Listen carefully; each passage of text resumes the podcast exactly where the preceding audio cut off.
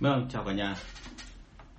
À, tôi xin bắt đầu cái buổi ngày hôm nay ạ. Và à, đầu tiên tôi xin phép được à, giới thiệu là đây là chương trình à, của cá nhân tôi nói về những cái kinh nghiệm của tôi và những cái kiến thức mà tôi tích lũy được trong cái quá trình làm việc à, với vai trò là người tư vấn và người quản trị ở doanh nghiệp trực tiếp. À, và đây là những cái luồng thông tin mang tính là đã được kiểm định nhưng mà mang tính cá nhân. Thế cho nên là anh chị lưu ý của tôi rằng là tất cả những cái phần này thì tôi sẽ trả lời từ cái kinh nghiệm từ cá nhân tôi chứ không phải là tôi nói trên một cái khái niệm là chúng ta là tất cả mọi thứ đều đúng. Vì thế anh chị cần phải triển khai là kiểm tra lại xem là những cái phần mà tôi nói thì trong cái công việc thực tế của anh chị nó phải điều chỉnh như thế nào thì cho nó hợp lý hơn. Um, đợt này thì uh, thực sự mà nói được uh, ờ, rất cảm ơn anh chị nhận được rất nhiều sự quan tâm. Uh, giống như là ngày hôm nay trước khi ngay trước khi mà tôi vào cái buổi livestream này thì tôi có nhận được một số câu hỏi của nhiều người uh, liên quan đến công việc và các bạn khá là rụt rè à, bởi vì các bạn là mới vào nghề thôi. Và rất nhiều bạn như vậy ngại đặt câu hỏi với tôi và phải qua đến buổi này là buổi thứ sáu rồi thì mọi người mới dám đặt câu hỏi. À, tức là liên quan đến câu chuyện là khi các bạn mới vào nghề các bạn chưa biết phải làm như thế nào. Thì ờ, một trường hợp cụ thể đấy là bạn ấy nói rằng là bạn đang đi ờ, mới là nghề sale và bạn được công ty huấn luyện rồi. Nhưng mà bạn đi làm thì bạn không biết là bạn bị vấn đề gì và nhờ tôi lời khuyên thì phải nói thật luôn là lời khuyên thì rất là dễ nhưng mà cái mà tôi mong muốn là chúng ta luôn phải là nhìn thẳng vào xem mình đang bị vấn đề gì. Thì um, cái này là một cái lỗi rất là lớn của người Việt. Anh chị lưu ý hộ tôi người Việt rất là thông minh. Và vì thế cho nên là đôi khi uh, các bạn nghĩ rằng là mình đã hiểu hết mọi vấn đề rồi cho nên các bạn không triển khai công việc theo đúng cái mà công ty đề ra. Thì cái đó là một điều thiếu sót. Và hôm nay tôi hỏi bạn đúng như thế.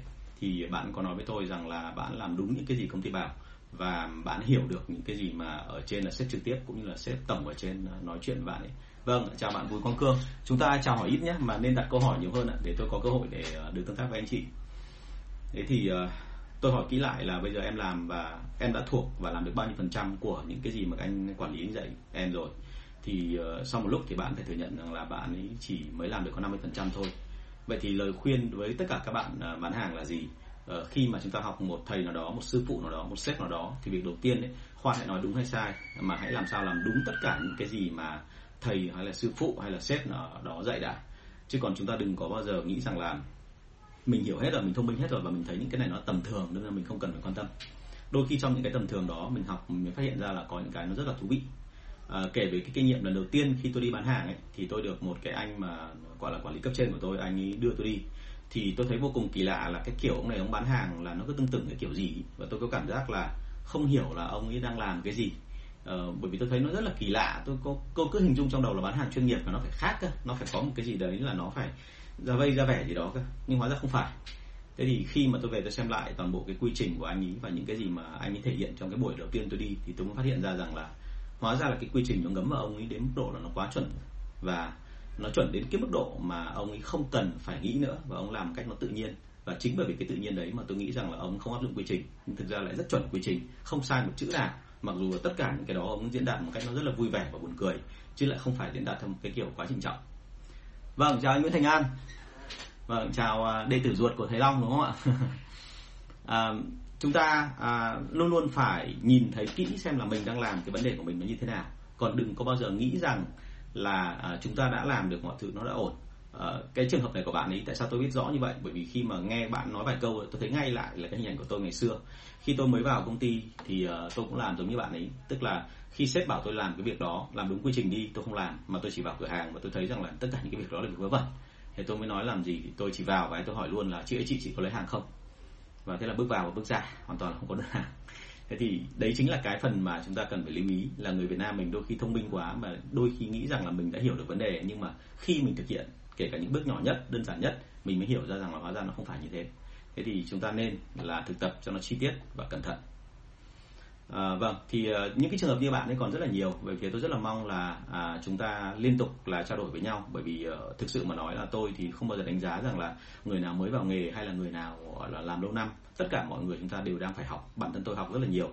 Uh, chắc là lát nữa nếu mà có hình như trong này có một câu hỏi liên quan đến chuyện là những cái nguồn mà tôi dùng cái tài liệu và học thì tôi có thể chia sẻ thêm với anh chị một số các nguồn mà tôi dùng để học.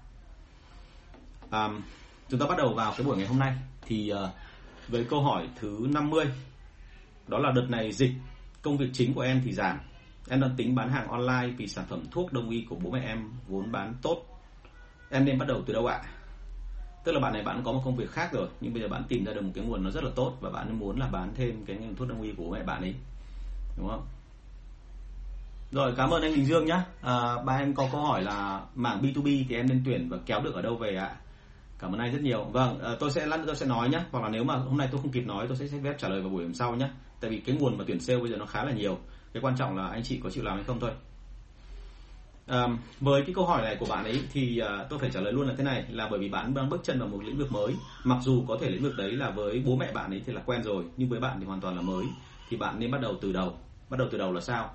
Bạn nên tìm hiểu rất là kỹ xem là thực sự là khách hàng của bạn là ai. Lứa tuổi như thế nào giới tính là làm sao dùng là để nhu cầu gì và tại sao họ lại mua hàng. À, cũng như là khách hàng cần gì ở cái sản phẩm đó hãy nhớ là một cái sản phẩm đặc biệt là sản phẩm thuốc đông y đôi khi là nó giải đáp cho một vấn đề nhưng mà cái cách mình bán nó lại giải đáp vấn đề khác.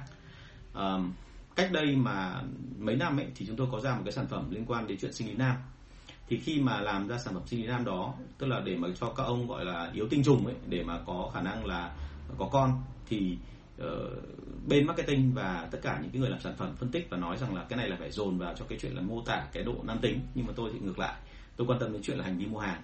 Thì tôi nói luôn là ok cái này nó có thể rất là tốt có thể nam sẽ quan tâm nhưng mà người ta sẽ cực kỳ ngại ngùng khi phải vào trong hiệu thuốc người ta mua. Vì thế cho nên tôi đề nghị là tất cả là chỉnh sang thành là là là cái cái thiết kế cũng như là những cái thông điệp gửi trên sản phẩm làm sao để hợp với cả nữ.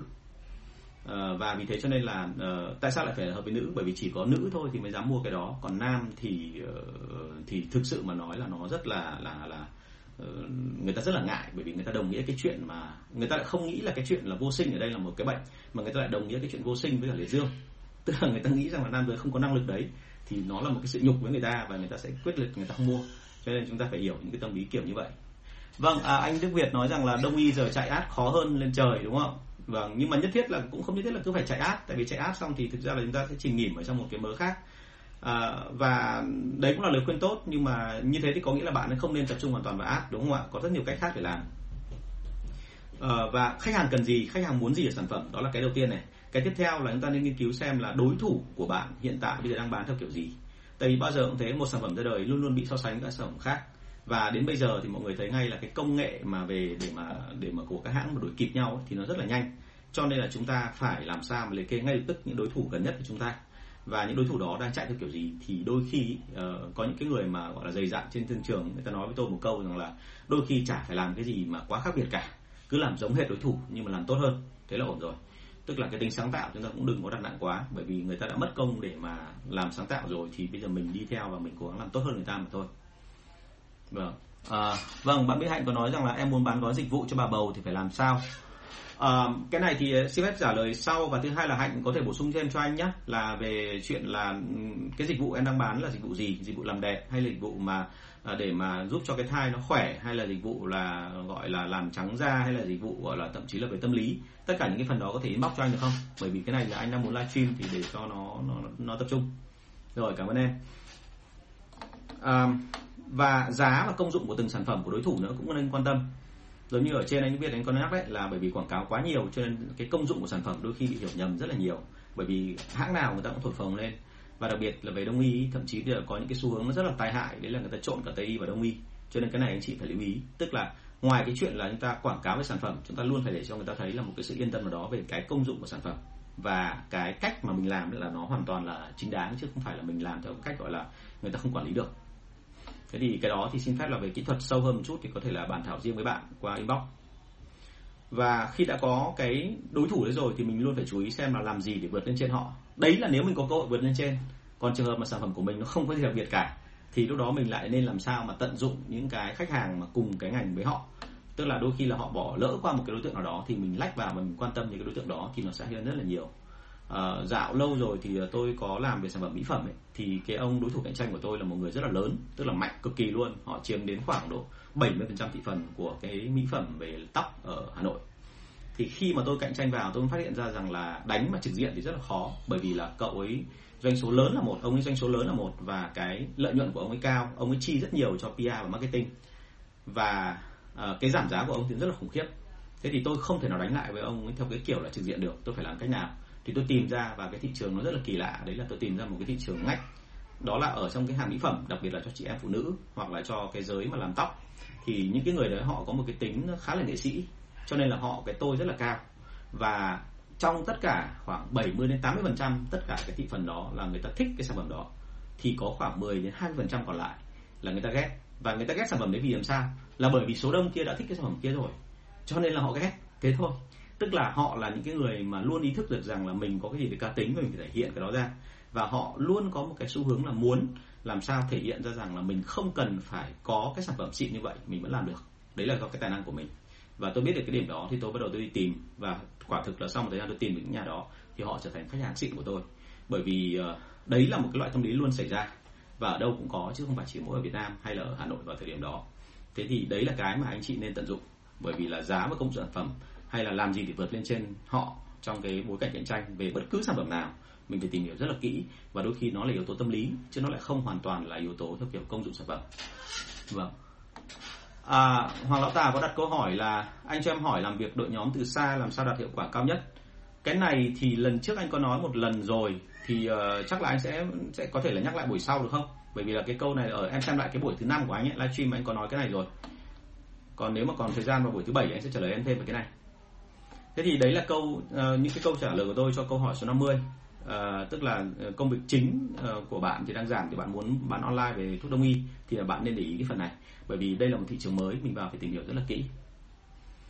Uh, câu số 51 làm sao kiểm soát chi phí tiếp khách của đội B2B khi vốn dĩ em đã để cho họ làm thoải họ thoải mái làm việc khá lâu rồi? Giờ em nói là phải giảm bớt cái chi phí đi nhưng họ không chịu nộp hay khai những khoản đã chi và toàn nói là do phải ăn uống và lót tay khách. Thì cái này là rất nhiều công ty Việt Nam gặp bởi vì là uh, cái chi phí tiếp khách của đội B2B ý, thì nó là một cái khoản mà thật sự mà rất là khó để có thể định biên. Bởi vì là ở mỗi trường hợp một hay là ở mỗi thị trường một thì lại có một cái cái kiểu chi phí khác nhau. Đó là còn chưa kể nữa là những cái khoản chi phí đấy thì nó càng ngày càng tăng. Uh, một cái thị trường mà anh chị biết rồi đấy là cái ví dụ như là những cái thực phẩm chức năng hay là những cái thuốc mà đưa vào trong ờ, các bệnh viện ấy, thì chúng ta biết là có một cái thị trường kiểu như vậy tức là cái khoản mà chi phí tiếp khách càng ngày càng tăng và cái mức chiết khấu nó rất là lớn. Thế cho nên là nếu như mà chúng ta không để ý mà tính toán ngay từ đầu cái phần này mà để cho nhân viên họ làm thì sau một thời gian bảo họ quản lý lại tém tém lại một chút đừng để cho nó gọi là quá nhiều như thế mất của công ty thì họ cũng chưa chắc đã làm được. Hoặc là đôi khi đơn giản là họ xin lỗi trong đấy họ có lợi nhuận trên đấy họ đấy họ có một cái cái cái, cái tiền ở trong đó rồi cho nên họ cũng không muốn dừng lại nữa. Thì đối với đối tượng này thì chỉ, chỉ có một vài cách mà anh chị có thể làm được thôi à, phần lớn các đội B2B thì thường sếp cũng là cái người mà rất là dành về ngành cho nên sếp thường thường sẽ phải là đi mà trực tiếp triển khai để kiểm tra lại xem mà thực sự cái mức chi phí nó khoảng bao nhiêu. Hoặc là không thì sếp phải có người tâm huyết để làm cái việc này. Và với cái người tâm huyết đó thì sếp nên kiểm soát thật chặt xem là cái mức chi trả của họ tối thiểu là bao nhiêu tối đa là bao nhiêu và sau đó tính ra mức trung bình. Và tìm cách là hạn chế và giảm dần cái mức trung bình này xuống. Cái việc này nó không không dễ bởi vì trong quá trình làm như vậy thì rất dễ là anh chị sẽ có nguy cơ là mất cái đội sale hoặc là anh chị sẽ phạm phải một số cái mà khiến cho đội sale thậm chí quay ngoắt lại và làm những cái động tác mà nó không hay lắm với cả cái cái, cái doanh nghiệp của anh chị. Thì chúng ta phải hết sức cẩn thận về cái phần này. Còn trong mọi trường hợp thì ờ, bản thân tôi tôi thấy rằng là có rất nhiều cách thậm chí có nhiều chủ doanh nghiệp bây giờ yêu cầu là uh, như tôi nói là khai báo rồi là thậm chí cắm định vị thậm chí là phải chụp ảnh xem là trong cái bữa tiệc đấy có bao nhiêu người ăn uống. Nhưng mà cái đó thì thực ra rất là khó và chúng ta phải tìm bằng mọi cách cả cứng cả mềm để siết lại cái khoản này cho nó thật là chặt còn ờ, trên hết thì thậm chí đôi khi chúng ta nên nói thẳng với họ là cái khoản B2B này nếu như siết xuống giảm được xuống thêm tức là cái chi phí nếu mà giảm được xuống thêm thì một phần nào đấy sẽ là của các em và một phần nào đấy thì anh sẽ dành ra để chi phí cho khách và anh muốn là các em được hưởng nhiều nhất.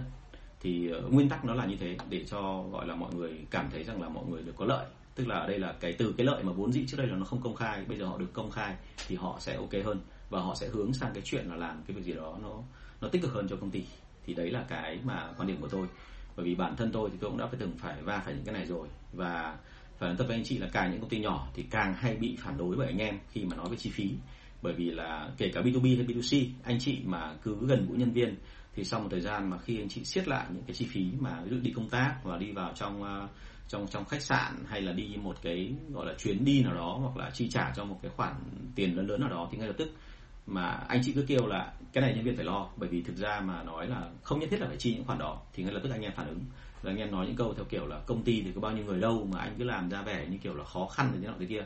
Họ không hề hiểu rằng là càng lên những cái doanh số cao thì anh em càng phải có nhiều khoản chi, và khi mà chi như thế thì công ty nó rất là mệt mỏi trong cái chuyện tính lãi, đúng không? Sale khai là vâng anh Đức ở bên ờ, công ty hữu nghị có nói rằng là sale khai là trắng miệng bằng đào nên tốn phí, đúng không? cái chuyện đấy là hơi gọi là, là là anh em mình sẽ nói riêng với nhau đúng không ạ? Chứ mình không nói thẳng ra đấy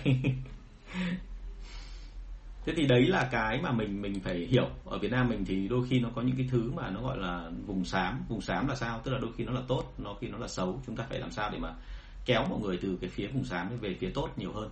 Thì ờ, cái này nó phải rất là vừa cứng và mềm chứ không thể nào mà làm theo kiểu nó đặng thẳng ra được. Vâng chào tóc đẹp a linh. Vâng chúc em một ờ, buổi tối vui vẻ nhé và nhớ đặt câu hỏi cho anh nhé.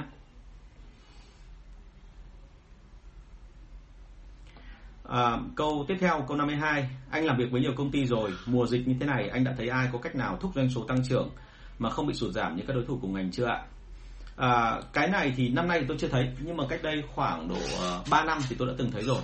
Anh chị chắc là nhớ cái vụ dịch tả của lợn với cả dịch uh, có cả cái dịch cúm da cầm nữa. Cách đây khoảng hai ba năm thì nó làm cho cái ngành mà thức ăn chăn nuôi nó sinh vĩnh và trong bối cảnh đó thì tôi thấy rằng là tôi đi một loạt các cái nhà máy mà thức ăn chăn nuôi gia súc bởi vì lúc đấy tôi có ký hợp đồng với cả một bên để mà gọi là hỗ trợ và chăm sóc khách hàng cho họ. Thì tôi đi đào tạo cả một loạt khoảng độ 10 đến 20 cái nhà máy gia súc ở Hưng Yên, ở Hải Dương, Thái Bình, Nam Định, Thái Nguyên. Thì uh, tôi thấy một hiện tượng chung đó là phần lớn các cái uh, doanh nghiệp đều hoạt động cầm chừng ở mức độ 30 đến 50% công suất của họ. Và có một số doanh nghiệp thì thậm chí là phải làm sao mà phải phải gần như là mời người khác vào để mà cứu vớt công ty của mình thế thì với một cái bối cảnh rất là đen tối như thế thì trong tất cả mọi công ty lại tự dưng lại có một công ty nó vẫn đứng vững. Và đặc biệt hơn cả là tôi thấy rằng là uh, cái số lượng xe để mà vào công ty đó để mà lấy cái cám hàng ngày ra ấy, nó tăng lên rất là nhiều. Và thậm chí là gần như cổng bảo vệ không bao giờ đóng. 24 trên 24 là có xe ra vào. Và cái nhà máy cám đấy họ cũng hoạt động 24 trên 24 hết công suất. Thì tôi rất là ngạc nhiên bởi vì tôi thấy là họ chả ảnh hưởng gì cả bởi cái dịch cúm gia cầm đấy thì tôi mới quay sang tôi hỏi anh giám đốc thì anh ấy có một cái bài nó rất là hay và người trong ngành thì rất là dành về anh ấy thì tôi, tôi không tiện nêu tên nhưng mà anh là một người rất nổi tiếng và mặc dù rất là trẻ sinh năm 82 thôi nhưng mà đấy là một cái người mà tôi nghĩ là khá là sáng tạo mặc dù được đào tạo trong môi trường khá bài bản. Cái bài của anh dùng là như thế này đó là thay vì cái chuyện là anh ấy thúc đẩy nhân viên là phải cố gắng bán thêm và gọi là chèn ép nhân viên hay làm một cái gì đó thì anh không làm mà anh chuyển sang trạng thái là anh ấy biến tất cả nhân viên của anh trở thành những ông chủ tức là anh ấy có một đội nhân viên đâu hình như 8 hay là 10 người sale thuộc loại sale cứng thì anh ấy biến tất cả họ thành ra là giám đốc bán hàng. Nhưng mà nó khác với công ty khác. Nếu mà ở các chỗ công ty khác ấy, thì các anh ấy sẽ làm một cái động tác là gì? Cứ thế là tạo điều kiện cho gọi là nhân viên cứ bán thoải mái muốn bán thế nào thì bán và không quản lý. Nhưng anh này quản lý rất là chặt. Tức là anh ấy cung cấp cho nhân viên một cái thương hiệu riêng về cám. Anh ấy giúp cho nhân viên là có một cái ô tô bán tải mà hồi đó thì nói thật với anh chị là ở vùng tỉnh vùng quê mà có ô tô và có một cái thương hiệu có một cái văn phòng là công ty riêng của mình thì nó khá là ổn. Và mọi người cảm thấy tự hào về cái đó và mọi người dốc sức làm cho anh ấy. Thì tại sao tôi biết cái điều này? Thì bởi vì là tôi nhìn qua cái thái độ của tất cả cái đội đó với cả cái anh giám đốc này.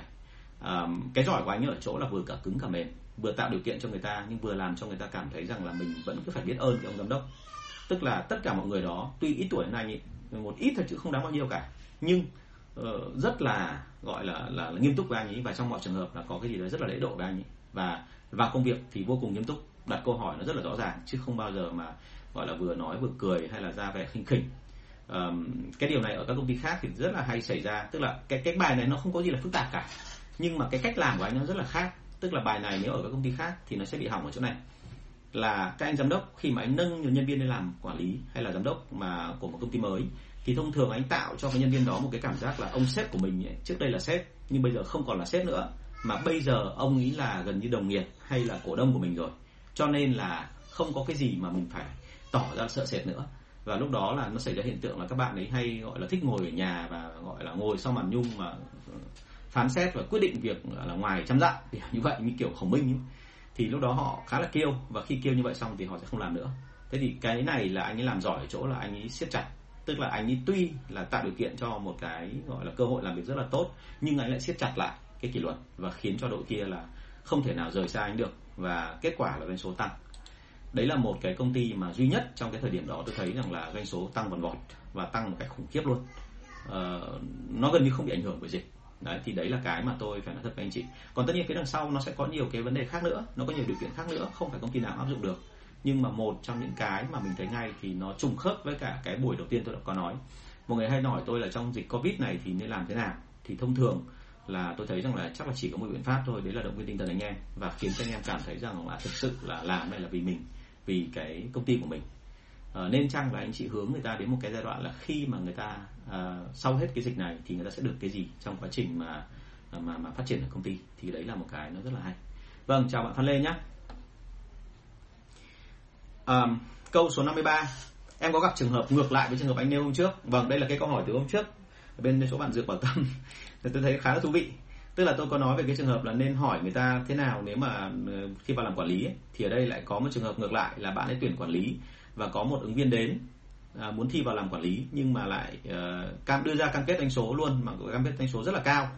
Nhưng mà sau đó rồi thì uh, khi mà bạn tâm là giám đốc hỏi lại thì thấy khó mà đạt được bởi vì đã có từng người đã từng làm rồi và đã từng đã từng có người làm như bạn rồi và không thành công. Thế thì uh, bạn ấy hỏi là thực ra tôi hiểu là anh tầm đây sẽ hỏi một câu là ý là có nên tuyển người đấy hay không?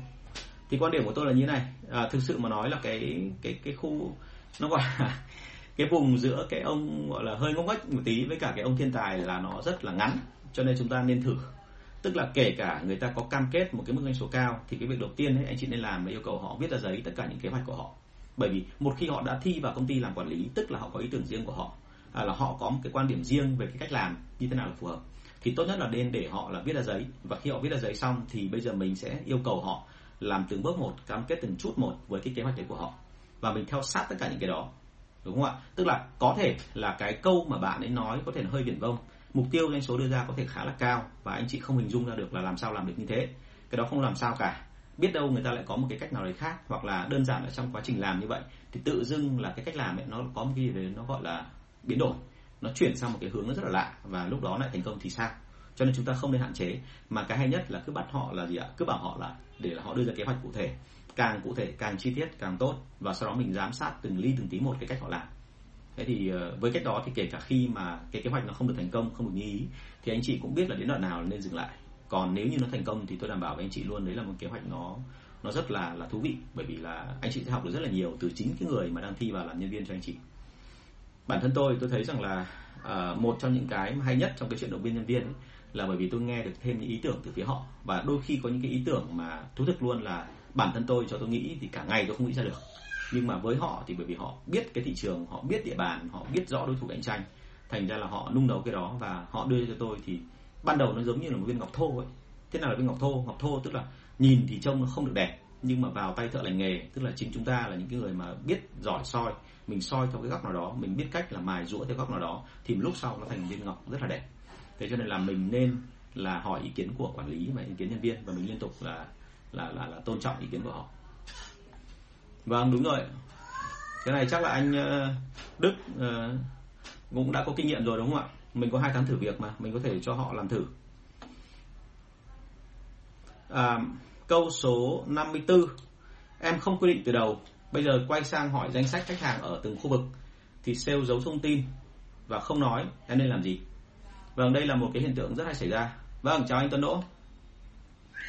À, rất nhiều người là khi mà cho nhân viên của mình chăm khách hàng và đây là không phải là chăm khách hàng ở trên địa bàn đâu anh chị nhé mà chăm khách hàng ở đây là thậm chí qua telesale hoặc là qua online.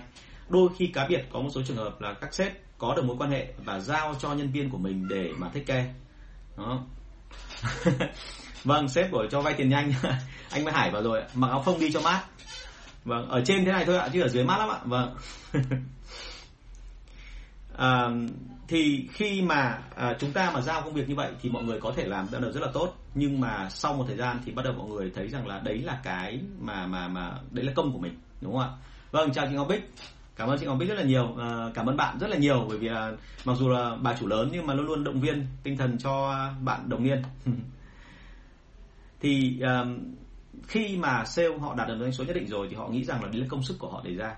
Và đôi khi họ cho rằng là công ty không làm gì với họ cả nhưng họ quên một điểm là nếu như không có thương hiệu, không có sản phẩm và không có cơ chế của công ty, cũng như là những cái hỗ trợ ban đầu của công ty, thì bạn sẽ không thể bán được hàng. Thế cho nên là cái phần ở đây là anh chị phải luôn luôn nhớ là cái danh sách khách hàng nó là cái tài sản của anh chị và anh chị phải giữ cho nó thật là chặt. Vì thế cho nên là tất nhiên rồi, là hiển nhiên bây giờ là mình nói thì là sự việc đã xảy ra rồi. Thế nhưng mà bao giờ cũng thế, nếu lần sau mà quay trở lại thì chúng ta nên kiểm soát thật chặt cái danh sách này.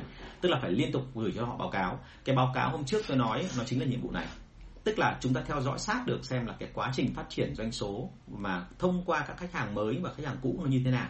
Và khiến cho nhân viên không bao giờ được quên báo cáo cho mình những cái thông tin từ phía từ phía thị trường. Và do vậy là họ không thể nào nghĩ rằng là bởi vì là sếp tin tưởng ra hoàn toàn cho mình và từ đấy là mình thoải mái.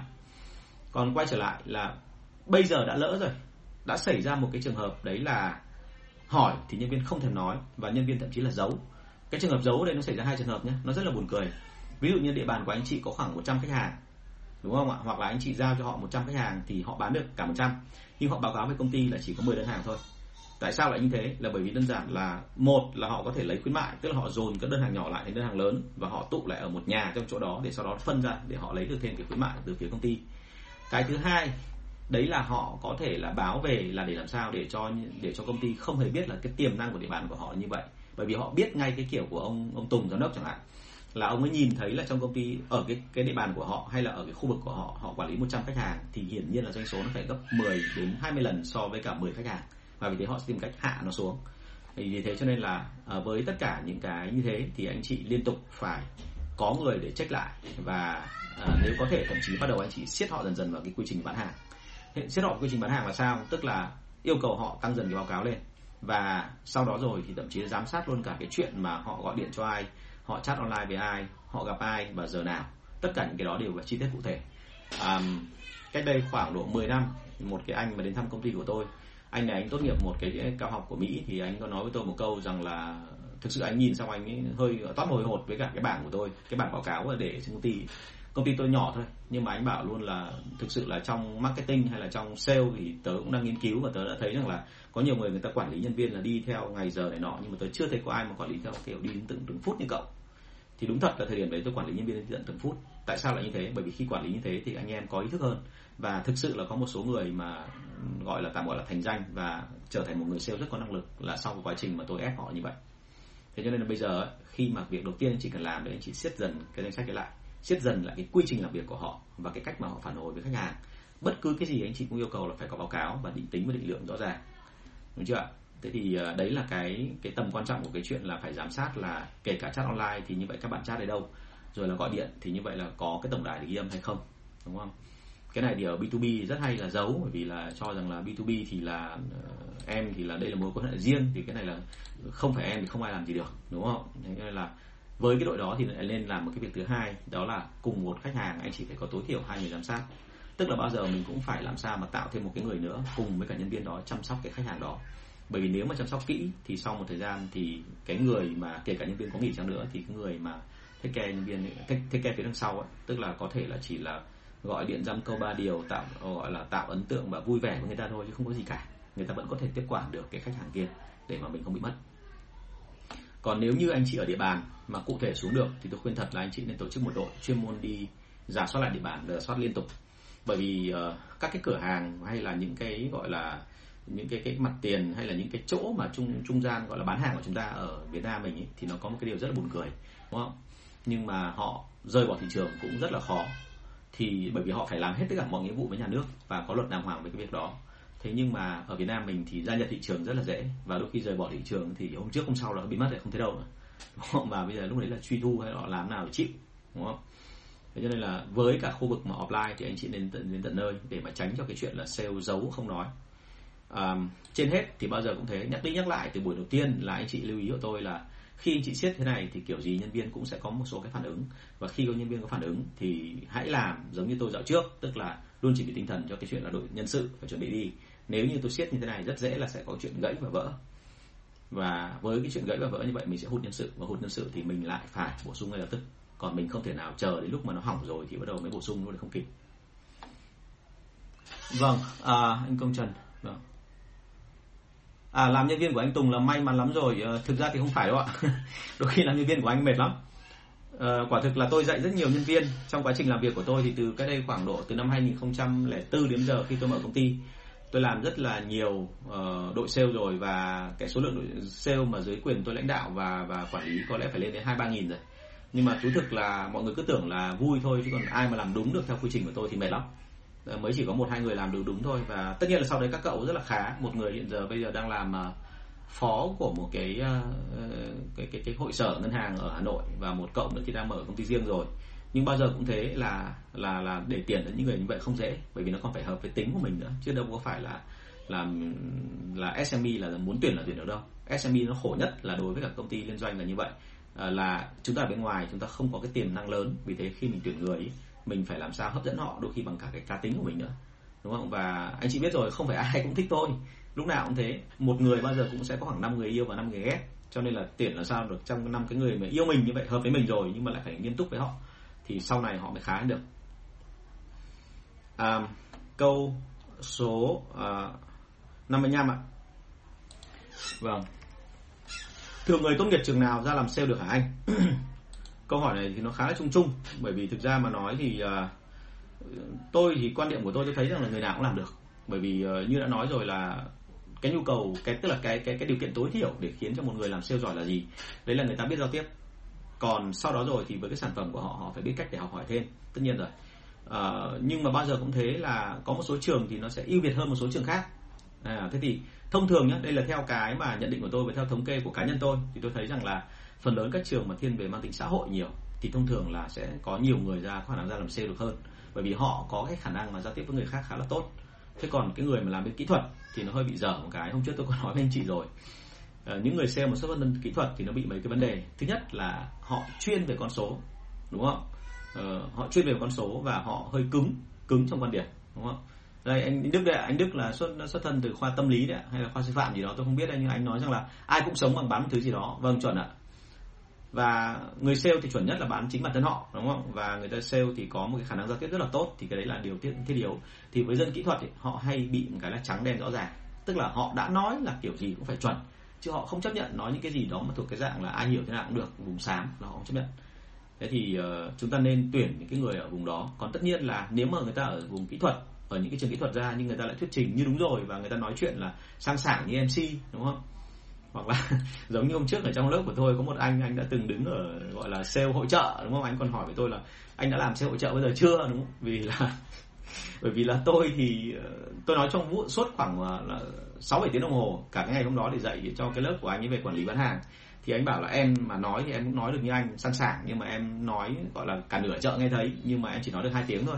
Còn anh em thấy là suốt cả 7 tiếng đồng hồ vừa rồi, em thấy là anh chưa bao giờ anh, gọi là, cái nhịp điệu của anh nó dừng xuống và cái âm thanh của anh nó bị suy giảm cả thì phải tôi nói luôn đấy là đấy là có thể là do tình cờ tôi tôi tôi gọi là hứng khởi lên tôi nói được như thế chứ không phải lúc nào cũng được như vậy.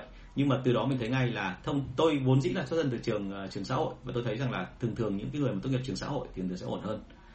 Thế còn hiện tại bây giờ ấy, thì nó bị một cái rất là dở. Đấy là các bạn mà học ở các trường đại học hoặc là thậm chí là trung cấp thì luôn nghĩ rằng là mình ra trường mình có ích cho xã hội và các bạn luôn mong chờ một cái gì đó rất là to tát.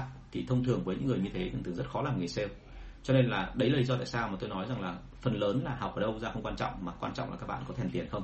Nếu các bạn thực sự là thèm khát tiền và muốn kiếm tiền cho gia đình của mình uh, có thể là do các bạn gọi là tự hào hay là thậm chí tin tưởng về năng lực của mình hoặc là thứ hai giống như trường hợp của tôi thì là thực sự gia đình cần tiền thì các bạn sẽ làm được. Còn nếu như các bạn mà không có cái đó thì thường rất là khó để đào luyện họ trở thành sale giỏi không? Vâng. dân học kỹ thuật mà ra sale được thì luôn là chuyên gia chuẩn không ạ? À, thì cái này là đã nói rồi là liên tục là có chứ không phải là không. Ở môi trường nào cũng có người làm sale giỏi hết. Và dân kỹ thuật thì đặc biệt. Tôi biết là có một số anh rất là giỏi. Ví dụ như là nói không đâu xa cả như là anh lý trần chiến đúng không? Là phó của uh, phó tổng của Unilever cũ ấy. Uh, là anh ấy là xuất thân là từ một cái người làm học đại học bách khoa. Không ai biết là ông ấy ở đâu ra nhưng mà thực ra anh học ở đại học bách khoa. Và ông ấy học bách khoa xong thì ông còn có cả hai mươi mấy cái bằng sáng chế mà của gọi là được được gọi là được thành phố hồ chí minh là khen thưởng cơ thế mà cuối cùng ụt một cái ông chuyển sang về marketing và ông ấy sau đó ông chuyển sang sale thì ông làm rất là giỏi.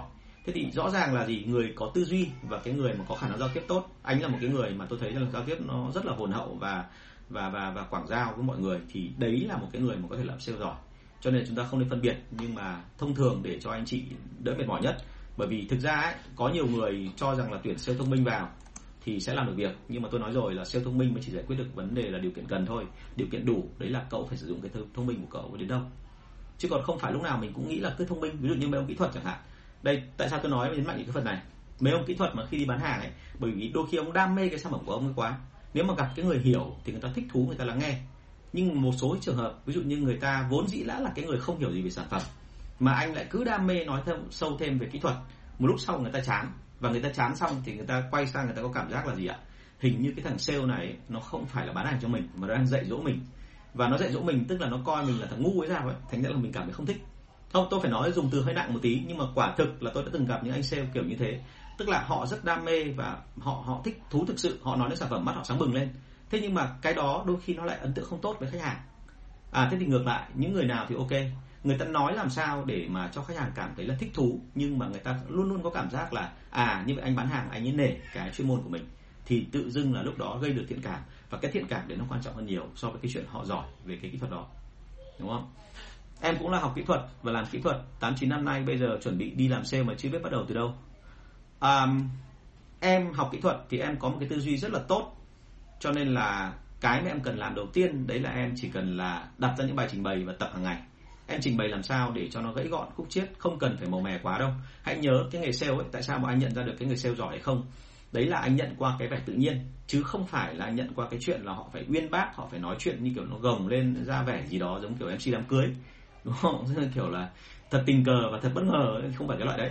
Mà chúng ta phải làm sao mà nói chuyện thật là gần gũi và gần như là bất kể loại người nào, em cũng phải giao tiếp được. Em cũng phải đọc ra được cái vị của người ta ở bên kia là người ta giao tiếp theo kiểu gì.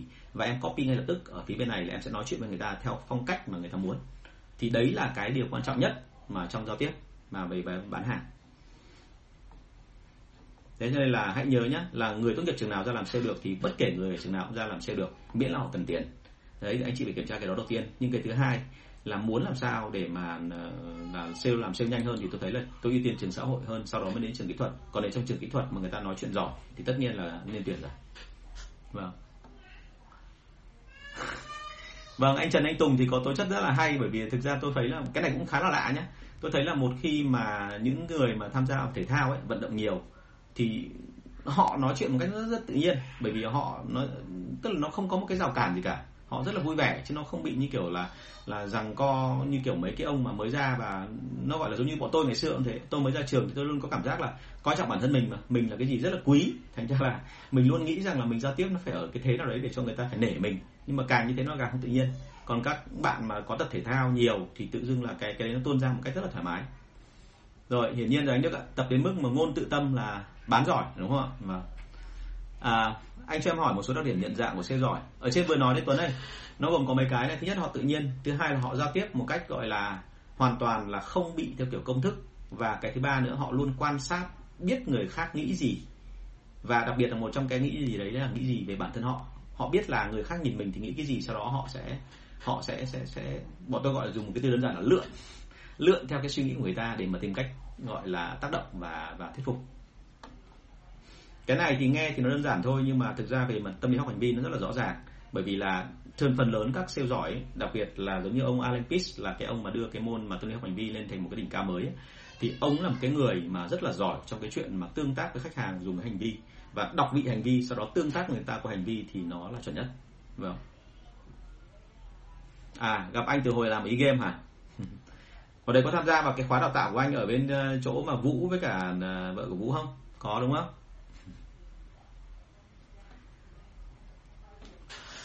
À, câu số 56 á, cơ chế lương của em khá đơn giản, nghe anh nói mới thấy sơ hở nhiều, muốn chỉnh lắm nhưng mà chỉnh giờ thì anh em loạn ngay, em nên làm gì? À, đúng như vậy, một khi mà cơ chế lương mà nó đang gọi là thực dạng là mình rất là đơn giản, ví dụ như là làm từng này thì được từng này tiền thì đấy là cơ chế lương mà rất nhiều sơ hở. Và sơ hở nó ở chỗ là sao? Tức là đôi khi về sau á, mình sẽ không thể nào thúc đẩy nhân viên tăng được doanh số được nữa. Bởi vì họ nói rằng là tại sao mà cơ chế lương vốn dĩ từ trước đến giờ vẫn như thế mà giờ anh lại thay đổi nhiều thế. Thế thì muốn làm sao nắn chỉnh thì luôn phải nhớ này, cái đầu tiên phải xác định lại là đừng có xác định theo kiểu doanh số mà anh chị phải xác định theo những cái chỉ số để tạo doanh số trước đã. Ví dụ như là số đơn hàng ví dụ như là cái chủng loại sản phẩm trên đơn hàng ví dụ như là cái ờ, doanh số trung bình của một đơn hàng à, ví dụ như là cái sự kết nối của các cái sản phẩm khi mà chúng ta bán những chủng loại với nhau trong cùng một đơn hàng. À, và từ cái đó xong rồi thì mình lập ra một cái chuẩn rồi từ cái chuẩn đó mình mới xác định xem là như vậy là cái hướng mình sẽ tăng lên theo hướng nào. Tăng là về doanh số tăng về đơn hàng hay là tăng về cái chuyện là doanh số trung bình của đơn hàng à, sale giỏi có cần nhất thiết phải biết một chút về nhân tướng học không thầy. À, biết thì càng tốt ạ. À, thực ra nếu mà không biết vâng bạn Nguyễn Tuấn Khương đây. Đây là anh ngày xưa à, cùng làm nghề bán hàng hội trợ giống tôi đây à, thì à, thực ra mà nói là biết về nhân tướng học thì càng tốt ạ. À, còn nếu mà chúng ta nếu mà chúng ta không có thời khả năng nhận diện cái đó thì thực ra về bản chất ấy, sau một thời gian anh chị sẽ nảy sinh ra một cái thứ rất đơn giản thôi. Chúng ta không cần phải học nhiều về nhân tướng học. Mình vẫn có thể có một cái động tác đấy là mình ngồi, mình nghĩ về mình tổng hợp lại về số lượng khách hàng, thì mình sẽ phát hiện ra ngay là mẫu số chung của các khách hàng của mình ấy, nó chỉ chia thành khoảng 3 đến 4 loại thôi. Và sau đó rồi thì mình gần như trở thành một cái phản xạ sau này là 90% các trường hợp là nó chỉ rơi vào ba bốn loại đó. Tất nhiên là 10% còn lại thì nó hơi cá biệt một tí, từ từ mình sẽ tìm cách mình giải quyết. Nhưng mà 90% thì mình đã có công thức chung rồi. Và khi mà gặp họ một cái ngay lập tức là mình sẽ phản ứng theo một cái kiểu vô cùng tự nhiên. Và cái tự nhiên đấy là ăn tiền đúng không ạ? Chứ không nhất thiết là cứ phải học theo nhân tướng học đâu. Không thì rất nhiều người sau đó rồi lại hỏi tôi là anh ơi học nhân tướng học ở đâu? Rồi là em nên bái sư ở đâu? Thế nọ thế kia thì không phải đúng không? À, về cơ chế lương thì tôi nhắc lại nhé là chúng ta nên chỉnh là gì? Chấp nhận cái hiện trạng ban đầu sau đó rồi cụ thể hóa nó ra thành các con số và sau đó tìm cái hướng để làm sao chỉnh sửa được cho nó chuẩn. À, chào bạn thu cúc nhá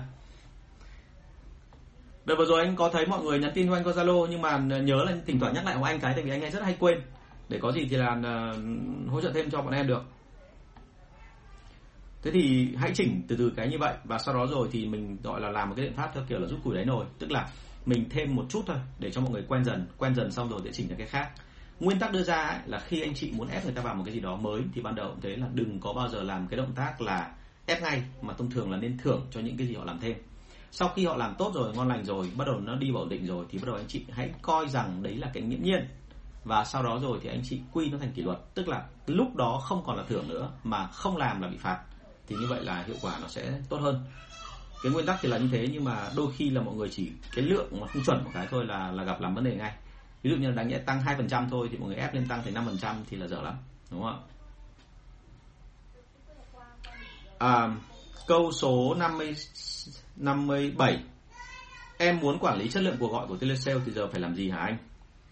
À, chất lượng cuộc gọi telesale thì nó có rất nhiều ý nghĩa. Ví dụ như là thế này là chẳng hạn với một cái sản phẩm mới thì bao giờ cũng thế chúng ta phải quan tâm đến chuyện là cái thời gian mình nói chuyện với khách hàng có đủ lâu hay không. Cho nên là đôi khi cái chất lượng cuộc gọi nó chỉ nằm ở cái thời gian gọi thôi.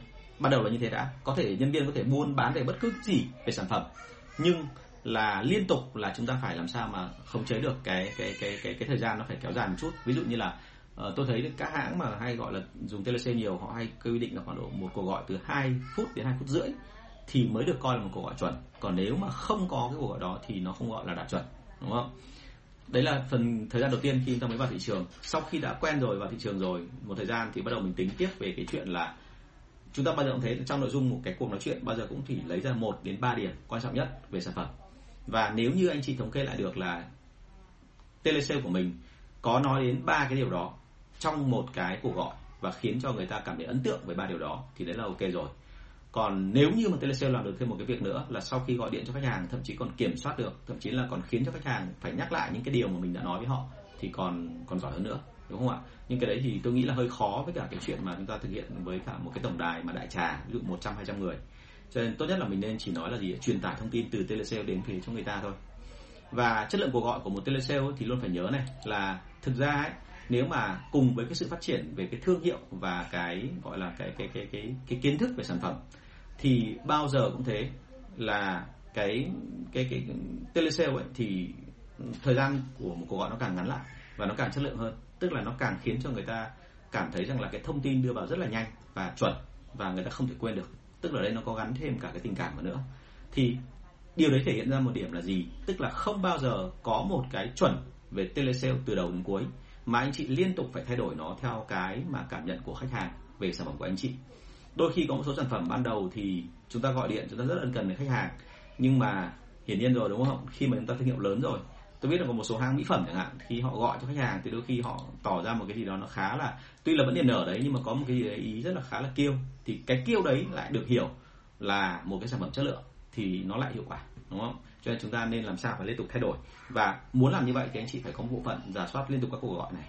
Tức là chúng ta phải có tổng đài. Thì chỉ khi đó thì cái chất lượng cuộc gọi của telesale nó mới tăng được thôi, đúng không? Vâng bạn phan mạnh cường có ý kiến là em học đại học thầy em bảo ai giỏi thường cách nói chuyện rất nhanh tùy em nhé nó có hai kiểu người một là cái kiểu suy nghĩ nhanh hơn nói và kiểu thứ hai là nói nhanh hơn suy nghĩ. Và cái ông nào mà nói nhanh hơn à, suy nghĩ nhanh hơn nói thì thông thường hay bị nói lắp. Bởi vì là ông ấy diễn đạt không kịp với cái suy nghĩ đang tuôn ra trong đầu ông ấy. Thế còn cái ông nào nói nhanh hơn suy nghĩ thì thông thường là thỉnh thoảng ông sẽ có một đoạn ông phải dừng lại để đợi cho cái cái, cái não đuổi kịp cái mồm của ông ấy. Đó thành ra là là lưu ý cái phần này chứ không phải là ai nói nhanh cũng là giỏi đâu. Và có nhiều người là tôi biết là nói nhanh nhưng mà không có ý nghĩa gì cả không có nội dung gì cả đúng không? Kỹ thuật mà trong tiếng Anh nó gọi là kỹ thuật bluffing ấy, kỹ thuật nói làm nhảm thì giới giới chính trị rất là nhiều. Tức là ông ấy có thể nói là câu nào cũng có ý nghĩa nhưng mà khi góp lại cả một đống các câu lại thì ra một cái nội dung chẳng có ý nghĩa gì hết. Thì đấy là một loại kỹ thuật đấy và kỹ thuật đấy nó gọi là trốn và lách ở trong chính trị ở trong bán hàng đấy. Vâng à, bạn vũ thị lan hương là cho ý kiến là tuyệt vời. Em vote quan điểm luôn thay đổi không cứng theo kịch bản. Rồi chuẩn ạ.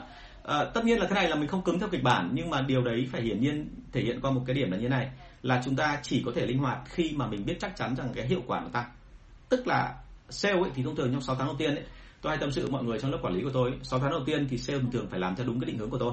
Đừng có cãi gì hết, kể cả anh làm không tốt, nhưng mà kệ, anh cứ làm đúng cái định hướng ấy đi, bởi vì cái định hướng đấy cho tôi ra được là tôi đã phải đúc kết rất nhiều cái cái lần bán hàng thành công rồi, tôi mới ra được cái đó. Thì bây giờ anh cứ làm thì đi đã. Còn khi nào mà sau 6 tháng bắt đầu anh nhuyễn cái đó rồi, thì lúc đó anh muốn sáng tạo gì anh phải nói trước với tôi và sáng tạo anh phải với một điều kiện đấy là anh phải làm doanh số tăng anh phải làm cho cái đơn hàng nó tăng thì lúc đấy anh mới được sáng tạo. Đấy đảm bảo được cái đó thì anh cứ làm đúng không?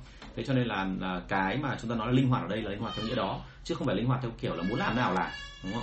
Rất nhiều công ty bảo với sale là bây giờ mày giỏi rồi mày muốn làm nào làm miễn làm sao doanh số mang về cho anh là được. Thì tôi đảm bảo luôn chỉ sau một hai tháng là không cẩn thận là vỡ trận đấy. Rất nhiều công ty bị như thế nhá chứ không phải là là là là không có đâu anh chị ạ.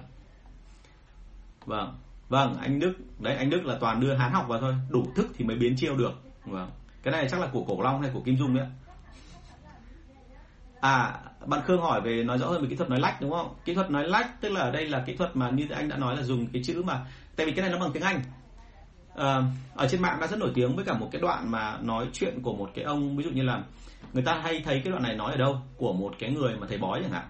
Một ông thầy bói một ngày ông tiếp khoảng 100 khách hàng và ông ấy chia ra làm à, làm khoảng bốn kịch bản cho người già người trẻ nam và nữ và cả bốn đối tượng đó. Thì ông ấy tức là cứ cái người nào rơi vào bốn đối tượng đó thì ông sẽ có một kịch bản riêng cho cái đối tượng đó. Thì ai nghe cái đoạn kịch bản đấy cũng tưởng là nói về mình bởi vì ông ấy nói những cái câu mà nghe nó rất là đúng. Nó giống hệt như cái kiểu gọi là dân gian nhà mình hay nói đấy. À, chồng gọi là nhà cô không giàu thì nghèo ấy. Thì cái cách của ông thầy bói này ông sẽ nói theo kiểu là uh, bạn là một cái người mà rất là nồng nhiệt bạn là người rất là ừ, nỗ lực cố gắng vươn lên nhưng đôi khi bạn lại muốn thu mình lại và không muốn gặp ai cả. Thì xin lỗi mà nói cái kiểu đấy mà thì nói chung là chúng ta thấy là cứ một cộng lại một trừ, cuối cùng là như nhau hết. Tức là đại khái là nó không khác gì cả. Nhưng mà ai cũng tưởng rằng là chỉ có thầy Tùng mới nhìn thấy mình mà nói được cái đó. Đúng không? Thì đấy là đấy là kỹ thuật mà lách. Em có thể lên mạng tìm và cái từ tiếng Anh của nó là từ bluffing. Bluffing viết là B L U F F và in đằng sau, bluffing. Thì đấy là kỹ thuật mà đầu tiên nó từ dân gian nhưng bây giờ nó đã được nâng lên tầm gọi là trong giới thuyết khách rồi chính trị rồi. Vâng à, cứ đảm bảo hiệu quả là được. Hương ạ không không vấn đề gì đâu. Rồi câu số 58 tại sao sale không làm được kế hoạch? Em giao bao lần rồi mà lần nào cũng không làm hoặc làm thì chỉ một tuần là hỏng. Cái phần này tôi đã trả lời từ hôm trước rồi đúng không ạ? À, vâng bạn hơi phạm đợi một chút nhé để tôi anh trả lời nốt cái câu này xong anh sẽ nói thứ nhất là sale không nên làm ra làm kế hoạch bởi vì thứ nhất là cái tính cam kết và cái tính mà mà hiệu quả của họ trong công việc nó chưa chắc đã là là, là tốt. Tức là tức là thế này họ có muốn làm nhưng mà thực ra ý thức và cam kết của họ hoặc là cái cái cái gọi là cái ý thức về kỷ luật của họ nó tương đối kém. Có như thế thì họ mới là nhân viên. Còn tất cả những anh nhân viên mà có ý thức kỷ luật và đều có gọi là có khả năng để, để đưa ra một kế hoạch của từ một tuần trở lên thì tôi nói thật anh chị là anh chị nên ngay lập tức nâng lên làm quản lý. Còn nếu mà ở dưới đấy mà họ làm trong một tuần thôi mà không làm nổi cái kế hoạch hay là Ờ, có lên được kế hoạch nhưng mà không làm được hai ba ngày thì anh chị không nên nâng lên. Thì ở đây là hôm trước tôi có nói về cái phần này rồi và bây giờ bạn hỏi lại đúng câu đó. Tức là không nên đưa lập kế hoạch cho sale mà nên là chính quản lý đưa ra kế hoạch và ngồi xuống cùng với sale để mà đưa ra được là cái cam kết là từng đoạn một phải làm cái gì thì cái đấy nó hiệu quả hơn. Còn chúng ta tránh hết sức cái trường hợp là cứ đưa cho sale để làm kế hoạch xong hy vọng họ sẽ làm được. Không có chuyện đấy đâu. Bởi vì không làm được sale, không làm được kế hoạch nên họ mới là sale. Còn nếu làm được kế hoạch thì họ là quản lý. Nhớ tôi cái đó nhá à, bạn Huệ Phạm có hỏi một câu là bán hàng B2B theo anh sử dụng telesale ờ, uh, CPS là cái gì ạ? Tôi chưa hiểu cái này lắm. Nhưng mà ý bạn nói là như kiểu là nếu mà B2B ý, mà gọi là kiểu tràn lan ấy thì tôi thấy rằng là chưa chắc đã hiệu quả. Tất nhiên là B2B theo cái kiểu là để mà gọi là gặp được cái người gatekeeper tức là cái người mà giữ cửa thì ok. Nhưng mà còn để mà nói chuyện với cả key person ấy, tức là cái người mà có quyền quyết định thì chưa chắc đâu. Cho nên là cái mà B2B thì tôi thấy rằng là đối với cả những cái sản phẩm mà thực sự là tốt và nó không bị yếu tố chính trị ở đây đi kèm thì hoàn toàn có thể tương tác được. Còn cái sản phẩm mà liên tục phải động đến cái chuyện là phải có mối quan hệ riêng rồi phải lót tay thì mới vào được, thì cái mà telesale đôi khi là không hiệu quả, đúng không?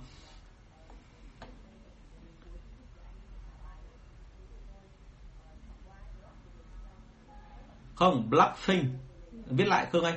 B L, xong rồi đến chữ U, hai chữ F và đôi in đằng sau. Bluffing ở đây không có bảng ấy không viết ra được, nhưng mà nó, cái từ dùng là từ bluffing nhớ nhá. Hoặc tí nữa đi để anh dừng lại cái phần livestream này xong anh sẽ sẽ trả vào trả lời cái của em anh sẽ ghi lại từ cho nó cẩn thận.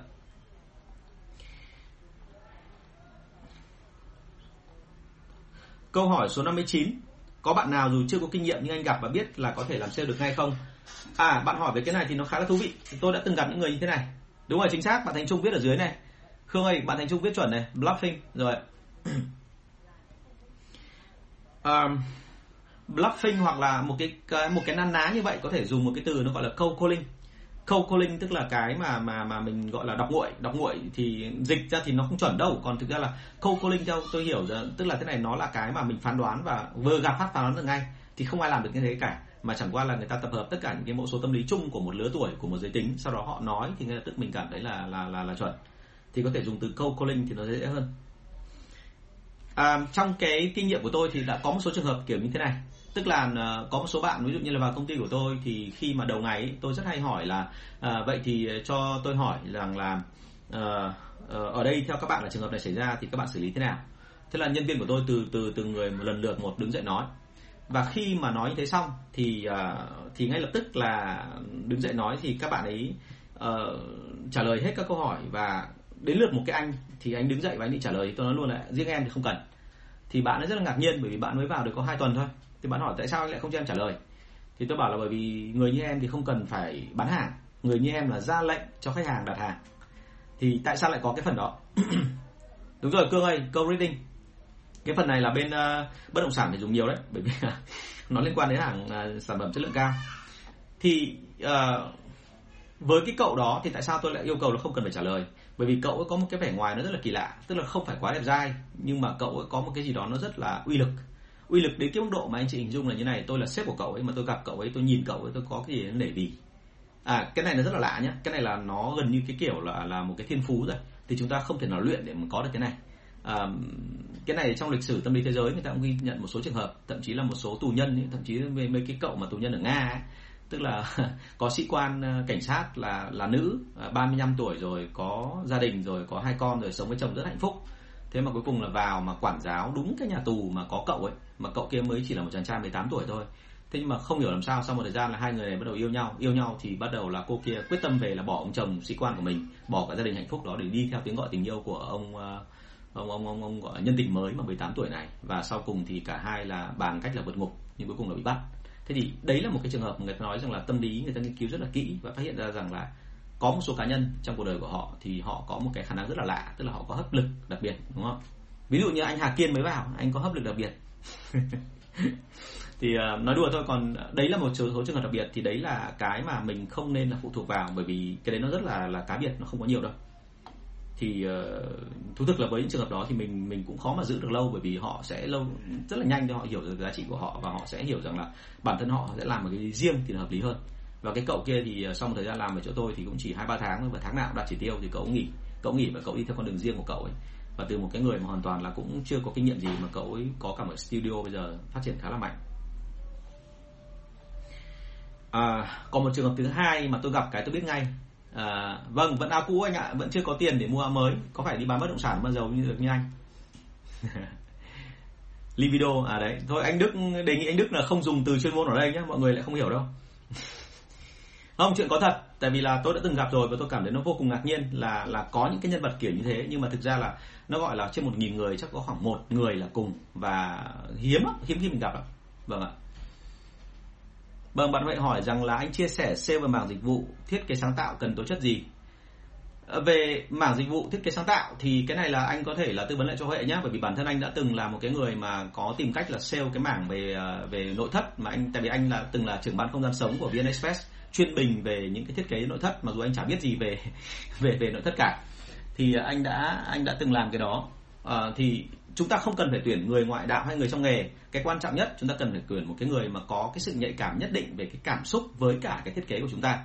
Ví dụ em bán chuyên đồ gỗ nội thất thì bây giờ cái người đó người ta đứng trước mặt một khách hàng người ta tả về cái sản phẩm đó, thì người ta phải để cho người khách khách hàng ấy hình dung được là nếu như tôi bày cả cái bộ sofa đấy vào trong phòng khách của tôi, thì khi mà khách đến nhà, họ sẽ cảm nhận tôi là cái người lịch sự, người thông minh hay là người có khiếu về nghệ thuật, hay là một cái người mà gọi là hoài cổ, hay là một cái người mà theo một cái trường phái nghệ thuật nào đó. Chứ không nhất thiết là các anh ấy phải là một cái người chuyên môn trong kỹ thuật để thiết kế nhé ví dụ như bản thân anh ấy, ở trường, ở VN Express ngày xưa là anh bình về nhà như đúng rồi mà dù là anh có biết gì về về nội thất đâu. Nhưng mà anh anh có cái cảm nhận của anh về cái sản phẩm và cái cảm nhận đấy nó mang tính chủ quan. Và đặc biệt nữa rất buồn cười là trong thiết kế hay là trong kiến trúc hoặc là trong hội họa hay trong nghệ thuật nói chung thì thì cái cái cái cảm quan chúng ta lại là quan trọng. Chứ lại không phải là, tại vì không thể nói đúng sai được, không thể nói là bức tranh này nó đẹp là bởi vì nó từng này màu hay cái gì cả. Mà đấy là cái cảm nhận của từng người một. Tất nhiên là họ cũng phải hiểu một chút, nhưng mà cái hiểu đó thì nó là do cái sự nhạy cảm. Thành ra là em có thể tìm những cái người mang tính nhạy cảm như vậy để em nói. Chứ không nhất thiết là lúc nào cũng phải tuyển cái người mà biết về cái cái cái sản phẩm, ví dụ như là một cái người mà bán máy tính thì lại phải tuyển một anh lập trình viên, hay là bán thuốc thì lại phải tuyển một ông gọi là dược sĩ ra trường. Chính những đối tượng đó thì đôi khi họ lại làm cho cái sản phẩm nó lại khó hiểu hơn đối với khách hàng. Thì lưu ý cái phần này.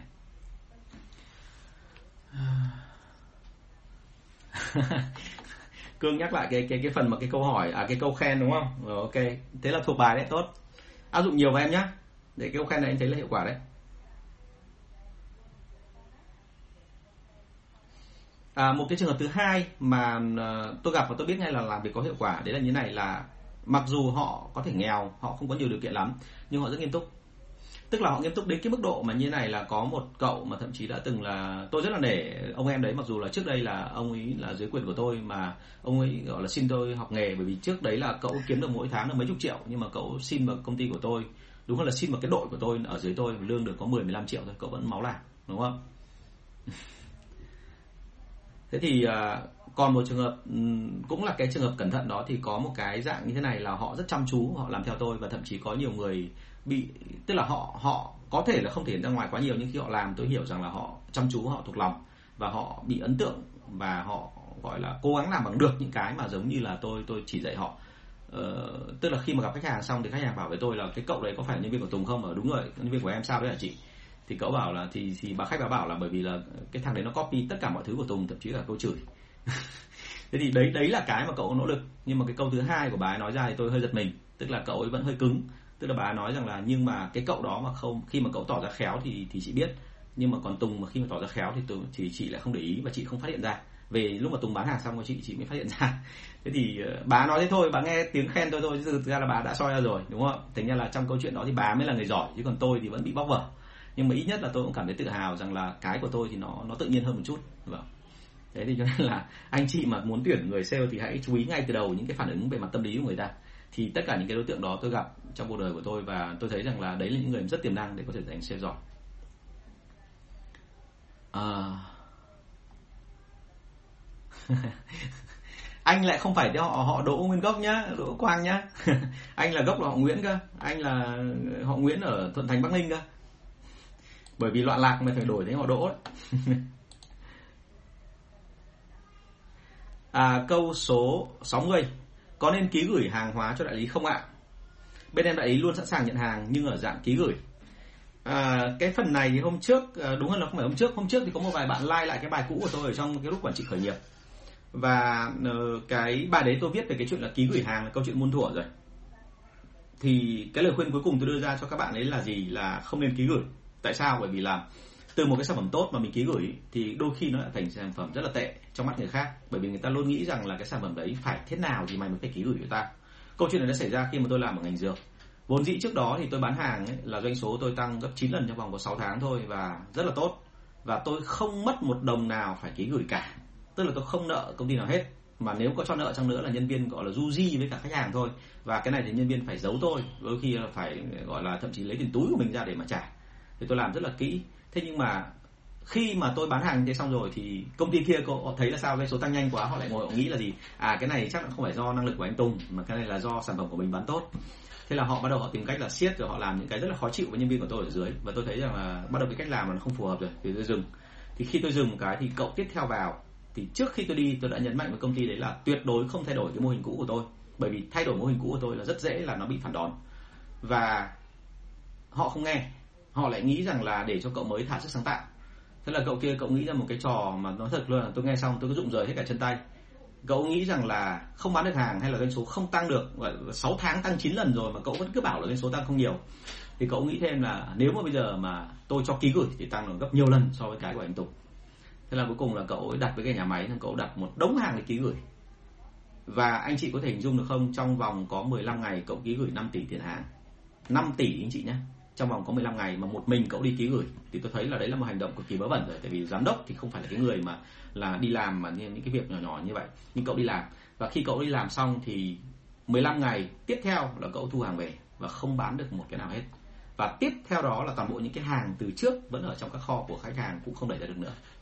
Thì cái đó nếu mà mọi người chưa quen thì mọi người sẽ thấy là lạ tại sao lại như thế? Hay là đến lúc đó thì hàng bắt đầu nó bị vấn đề? Hàng chả bị vấn đề gì cả anh chị ạ. Mà đây là vấn đề, đây là tâm lý. Tức là khi ký gửi xong thì khách hàng họ sẽ nghĩ là hàng của anh chị thế nào thì mới phải làm như vậy. Và đã là chúng mày không bán được hàng thì tội gì tao phải bán hàng cho chúng mày? Tao cứ ghi lại đây. Nếu mà hàng bán chạy thì cứ thế chạy ra. Còn nếu hàng này không bán chạy thì tao sẽ dùng cái này làm sức ép để cho khiến mày phải lòi thêm tỷ lệ phần trăm khuyến mại cho tao. Và họ làm đúng như thế thì sau một thời gian là hiển nhiên là doanh số không tăng, thậm chí doanh số tụt. Doanh số tụt quay trở lại cái mốc ban đầu trước khi mà tôi tiếp quản công ty à, thế thì đấy là một câu chuyện vô cùng đau đớn và tôi thật tôi rất là tiếc cái công của tôi. Mất đến mấy tháng trời để mà dựng lên cả một hệ thống như vậy xong cuối cùng là ông ấy phá thì trong một nốt nhạc. Đấy là một cái thứ nó rất vô cùng là là kỳ lạ. Thì đấy là cái mà anh chị lưu ý là tuyệt đối không nên ký gửi. Thế còn ở đây luôn phải nhớ này đại lý họ cứ luôn sẵn sàng nhận hàng ký gửi thậm chí họ còn gợi ý chúng ta ký gửi. Điều đấy chứng tỏ là sao? Họ có thể cần hàng của chúng ta. Nhưng cái thứ hai ban đầu khi mà anh chị vẫn vốn là bán hàng thu tiền mà bây giờ bắt đầu anh chị ký gửi thì rất dễ lâm vào cái bẫy của họ. Cái bẫy ở phía đằng sau là sao? Bởi vì tao nhận hàng của mày bây giờ tao báo mỗi tháng của mày là không phải là 200 triệu nữa mà tao nhận của mày một tỷ tiền hàng. Thì bây giờ mày phải hoãn công nợ cho tao. Và hoãn công nợ cho tao thì tức là lúc đấy bắt đầu là cái thời gian nó cứ kéo dài dần dần. Đúng không và kéo dài dần ra thì anh chị hình dung như thế nào? Chúng ta tưởng rằng là người ta sẽ bán hàng cho mình không? Có những người bán được hàng họ vẫn cứ giam hàng ở trong kho không bán ra. Thậm chí còn chỉ đạo cho công ty của chúng cho cho cho nhân viên của họ ấy, là tuyệt đối không bán hàng hàng tục. Thì tại sao họ làm thế?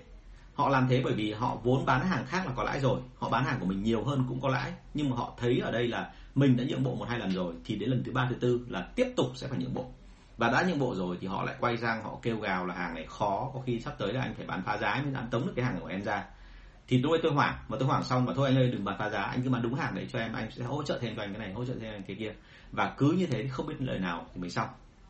Một trường hợp nữa, cái này cũng rất là nguy hiểm, là khi anh chị mà cho ký gửi quá nhiều thì bắt đầu xảy ra hiện tượng là đại lý dùng luôn cái hàng đó quay về để khống chế anh chị. Họ chấp nhận là cái lô hàng họ nhập vào tháng trước, sẵn sàng bán ra lỗ, mục tiêu để làm sao? Để làm loạn cả cái thị trường lên.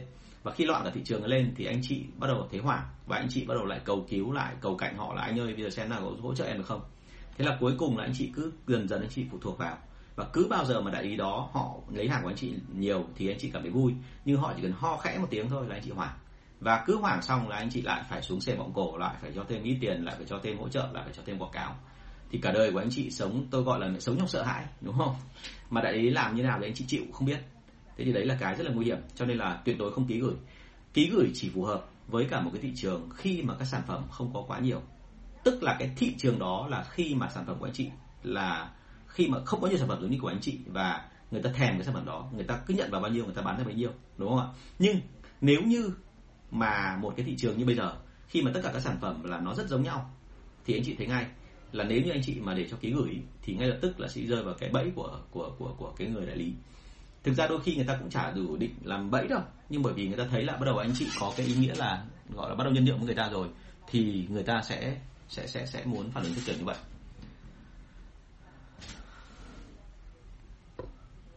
Vâng thế thì ờ, đến bây giờ thì là cái thời gian của tôi cũng đã hết rồi. Tôi làm được khoảng một tiếng 5 phút rồi. Thì ờ, tôi xin phép dừng ở đây. Ông ta đang dừng ở câu thứ 60 đúng không ạ? Buổi sau mình sẽ làm tiếp câu 61 tức là ờ, tối ngày mai. À, liên tục trong cái quá trình này thì có mấy bạn bạn vào hỏi tôi là về cái chuyện là lớp học của tôi. Thì uh, tôi xin phép thông báo với anh chị là như này là lớp học của tôi thì chỉ uh, thông qua một người liên hệ duy nhất thôi. Là anh chị có thể gọi điện cho bạn Thắm số điện thoại là 077 uh, 576 2194 để liên hệ. Vâng 077 576 2194 thì uh, bạn Thắm sẽ là cái người mà đại diện cho tôi để mà xử lý về cái lịch uh, tư vấn và uh, dạy các lớp về quản lý bán hàng và lớp bán hàng của tôi. Hiện tại lớp cả hai lớp bán hàng và quản lý bán hàng và lớp uh, kỹ năng sale của nhân viên thì bọn tôi dạy đều ở hai hình thức là offline và online bởi vì mọi người khá là sợ dịch. Thì uh, vâng cả rất cảm ơn anh chị và có thông tin gì thì mong anh chị là liên hệ bạn thắm. Và hẹn anh gặp anh chị ra lần sau. Uh, tôi có lưu lại video nhá khương nhá tí nữa xem lại vâng chưa ngủ được ngay đâu anh tùng ạ. Tôi bắt đầu cú đêm như anh rồi. Vâng. Thì à, rất là mong gặp lại anh chị trong lần tiếp theo để chúng ta trao đổi thêm các thông tin khác. À, một lần nữa cảm ơn anh chị rất là nhiều và mong à, gặp lại anh chị. Vâng ạ đúng rồi chính xác đấy ạ. năm bảy sáu hai một chín bốn đúng rồi đấy ạ. Vâng cảm ơn anh việt. Chào mọi người.